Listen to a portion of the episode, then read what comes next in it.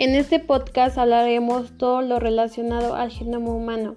La palabra genoma contiene la raíz griega gen, que significa origen, y la extensión también griega oma, empleada en sustancias del vocabulario biológico y médico. El genoma se podría definir como el conjunto de instrucciones que contienen los núcleos de las células. Definición de genoma humano. Es la información genética almacenada en el ADN de las células, es decir, la secuencia de ADN contenida en 23 pares de cromosomas en el núcleo de cada célula humana. El genoma humano está formado por cromosomas que son largas secuencias continuas de ADN, altamente organizadas especialmente. El gen es la unidad básica de la herencia y porta la información genética necesaria. El genoma humano se caracteriza por presentar una gran heterogeneidad en su secuencia, en particular la riqueza de bases de guanina y citosina.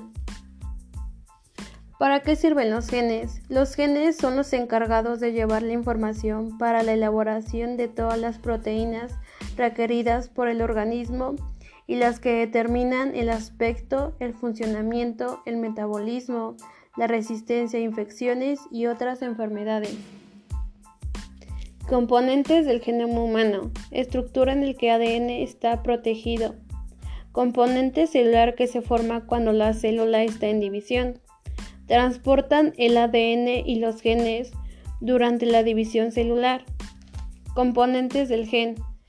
Fragmento de ADN que tiene información sobre un determinado carácter y lo controla formado por alelos.